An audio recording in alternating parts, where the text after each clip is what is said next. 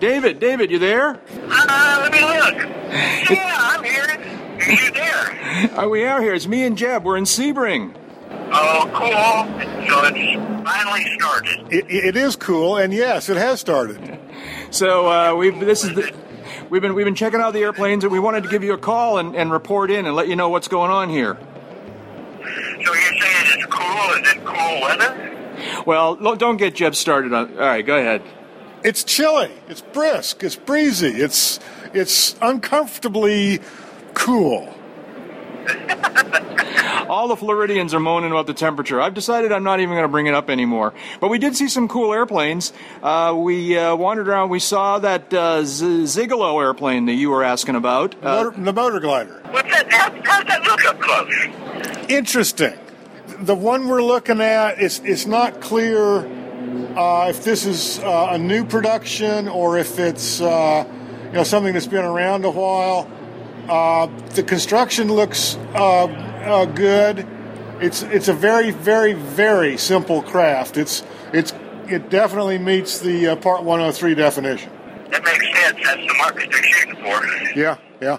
What was the? There was some designation on it that we were wondering about. SSDR or something like that. SSDA. Yeah, de, like deregulated or non-regulated or something. David, are you familiar with it? It, it almost felt like it was a from another country, like uh, some other Yeah. country's reg, uh, certification. Well, there, there are different levels of certification in some of the other countries overseas. I mean, Canada and the UK and parts of Europe uh, have a category they call microlight, which is kind of between our ultralight and our light sport. So, uh, and, uh, you know, a self-launching sailplane is, is uh, a set of initials a lot of people like to use instead of motor glider.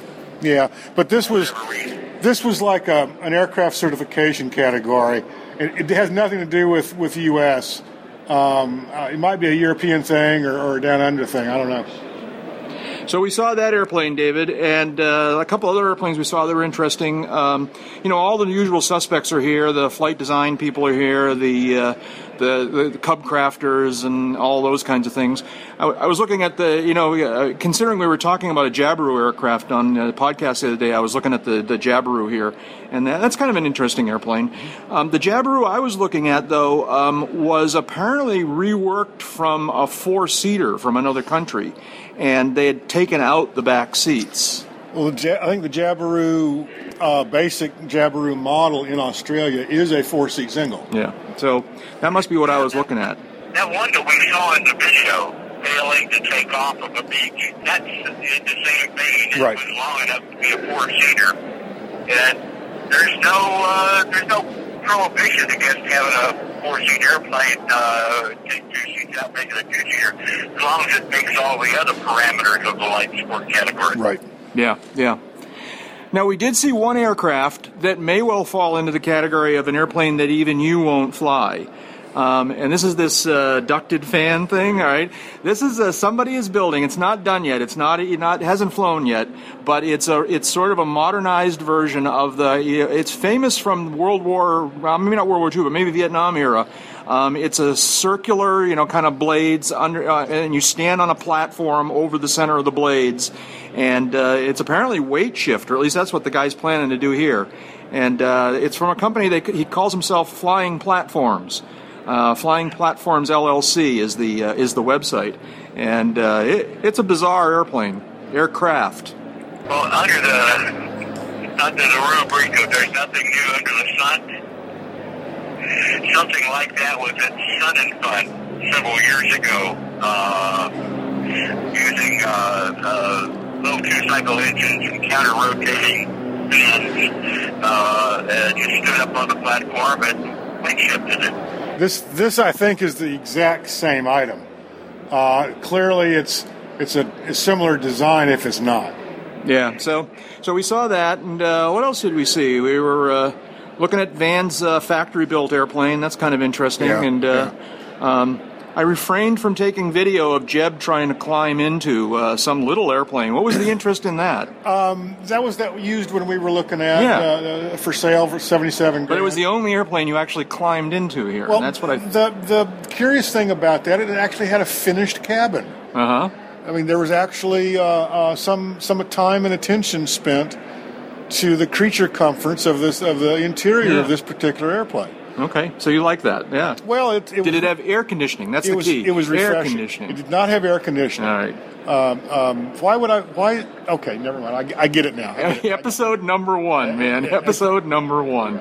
Okay. I get it. I so get we it. saw that. Um, I know you've been kind of taking a closer look, Jeb, at a lot of the amphibs that we've seen here. Anything Yeah. in particular stand out? There was a biplane amphib, uh, and I forget the, the the manufacturer's name or the model name or anything like that. Uh, I'll, I'll, it's right outside. We'll walk by it on the way back to the airplane. It's a it's an LSA. Um, I'm thinking it's experimental, uh, and it, it did Well, have that a, was like the Super Petrel, yeah, something like that. Yeah. Su- Uh, um, but uh, the the it has basically a high wing amphibian, uh, pusher mounted uh, uh, uh, Rotax, and then it's got another slightly shorter wing below the upper wing. I don't know how else to put it. Uh, so you got a biplane amphib. Yeah. So that was kind of interesting, David. And uh, we've been hanging out a little bit with our with uh, Shal Better at the radio station, uh, and they're they're chugging along there, uh, doing their radio station thing. And uh, we bumped into a bunch of our friends. We saw uh, who did we see? We saw Turbo. Yeah. Uh, we saw uh, uh, Mary J. Uh, we saw uh, who else did we see? We saw I saw everybody. yeah, we saw we saw a lot of friends yeah. here, so that's a good thing. Yeah. And uh, so it's it's an interesting show, David. It's it's a little quiet. The crowd is not Yeah. quite what we've seen in past years. And uh, that's, you know, although it is chilly, I'll acknowledge it's a little chilly. It's beautiful otherwise. I mean, it's just severe, clear, you know, blue sky, sunny day. Um, but but the crowd appears to be down a little bit, and that's kind of unfortunate. Maybe they'll all put it off till maybe ho- they're hoping it'll be warmer on Saturday or something. I don't know. Yeah, the crowd's down a little bit. I think the, the exhibitor number is down a little bit too. Uh, how much? Uh, it's hard to quantify, but uh, you know, and One and of, one of the recurring questions that you know that uh, is followed around the light sports community uh, since its inception was, uh, you know, how many of these models and how many of these companies can the, the, can the community support? And so it wouldn't surprise me if uh, seeing fewer exhibitors was the result of a little bit of that kind of attrition in play where uh, companies didn't sell enough last year to maintain their distributorship or their dealership or overseas manufacturer is not selling enough here to maintain a relationship and they kind of just quietly mothball things and, and wait for better times or somebody to buy them out. well, that could well be. It, it's hard to say. I, I won't I won't mention any names. There's one well-known vendor of of light sport airplanes. Uh, only has one of them here, at least one of them in their exhibit area. Uh, normally, they would have had two or three. Um, at the same time, there are a couple of name brand exhibitors uh, who would normally be here who aren't. What does that mean? I don't know. Um, it, it with with attendance apparently down, uh, all that adds up to a great big question mark. Yeah, yeah. So, anyways, that was our uh, our. Go ahead, David.